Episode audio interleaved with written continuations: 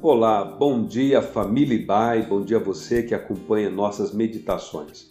Aqui é o pastor Nathan Carvalho e este é o devocional da Igreja Batista Avenida dos Estados em Curitiba, Paraná. Hoje é sexta-feira, dia 5 de março de 2021. Estamos concluindo essa série de meditações baseadas em Gálatas capítulo 5, versos 22 e 23, onde aprendemos que o fruto do Espírito é amor, alegria, paz, paciência, amabilidade, bondade, fidelidade, mansidão e domínio próprio. E contra essas coisas não há lei. A cada dia estivemos aqui refletindo sobre uma qualidade do fruto do Espírito Santo e percebemos que essas qualidades se complementam e uma coopera e sustenta a outra. Ontem refletimos sobre mansidão. Hoje, concluindo, vamos refletir sobre domínio próprio. E o nosso texto bíblico inspirativo está em Provérbios 16, verso 32, onde lemos: Melhor é o homem paciente do que o guerreiro. Mais vale controlar o seu espírito do que conquistar uma cidade. Em seu sentido original, o termo grego traduzido por domínio próprio descreve a capacidade de uma pessoa conter-se a si mesma. Também pode ser traduzido como temperança. E por ser muito semelhante à qualidade da mansidão, algumas pessoas também consideram o domínio próprio como se fosse um tipo de fraqueza e de covardia diante de uma situação que pode ser provocativa. Mas aqui no texto que lemos de Provérbios, a pessoa que demonstra domínio próprio tem seu valor elevado acima do valor de um guerreiro que luta por conquistar uma cidade. O uso desta figura não desmerece o lugar e a importância de um soldado ou de um guerreiro em uma batalha, mas a intenção é demonstrar que desenvolver domínio próprio pode ser tão desafiador como conquistar uma cidade bem fortificada. E que também, em certo sentido, a capacidade de domínio próprio pode ser o que se faz mais necessário para que uma grande conquista se realize na vida de uma pessoa, mais do que a sua força física. O domínio próprio diz respeito ao controle dos impulsos, tanto diante de uma provocação, de uma afronta, como também diante de desejos que muitas vezes alimentam a ganância no coração humano. Por exemplo, a Bíblia diz que a língua é muito poderosa e que ela é difícil de ser dominada e por isso também causa muitos problemas. O domínio próprio da língua ajuda a agirmos com sabedoria. Quando mantemos então a nossa boca fechada e em vez de dizer algo que não deve ser dito.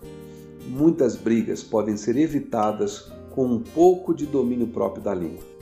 Em Provérbios 29, verso 11, lemos: o tolo dá vazão à sua ira, mas o sábio domina-se. E em Provérbios ainda, capítulo 10, verso 19, lemos: Quando são muitas as palavras, o pecado está presente, mas quem controla a língua é sensato. Nesses dois versos, aprendemos que o domínio próprio é uma evidência, tanto de sabedoria quanto de sensatez. O domínio próprio também nos ajuda a experimentar liberdade para fazermos as melhores escolhas em nossa vida, ao invés de sermos dominados por nossos impulsos e desejos carnais. Escrevendo a sua primeira carta aos Tessalonicenses, no capítulo 4, verso 35, o apóstolo Paulo ensinou: A vontade de Deus é que vocês sejam santificados abstenham-se da imoralidade sexual. Cada um saiba controlar o seu próprio corpo de maneira santa e honrosa, não sendo dominado pelas paixões de desejos desenfreados, como os pagãos que desconhecem a Deus.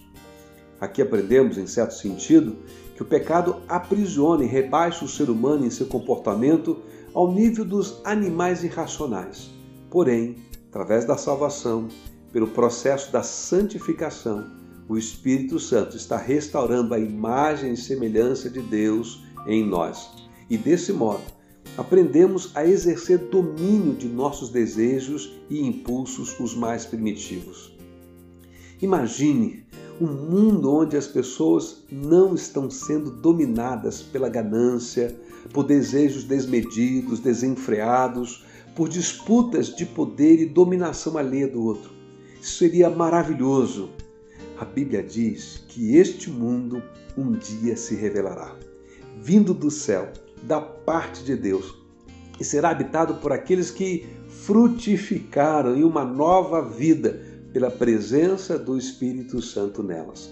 Um mundo onde as ações são motivadas pelo amor, os relacionamentos marcados por um convívio alegre e pacífico.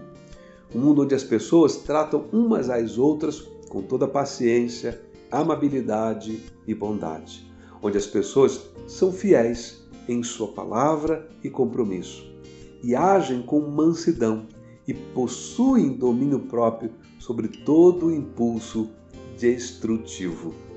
Um mundo assim, onde não há lei, porque elas já não se fazem mais necessárias. É exatamente, queridos, nessa direção que o Espírito Santo está guiando aqueles que confessam a Jesus Cristo como seu Salvador e Senhor em suas vidas. Que seja assim com você. Que sejamos nós cheios da presença do Espírito de Deus.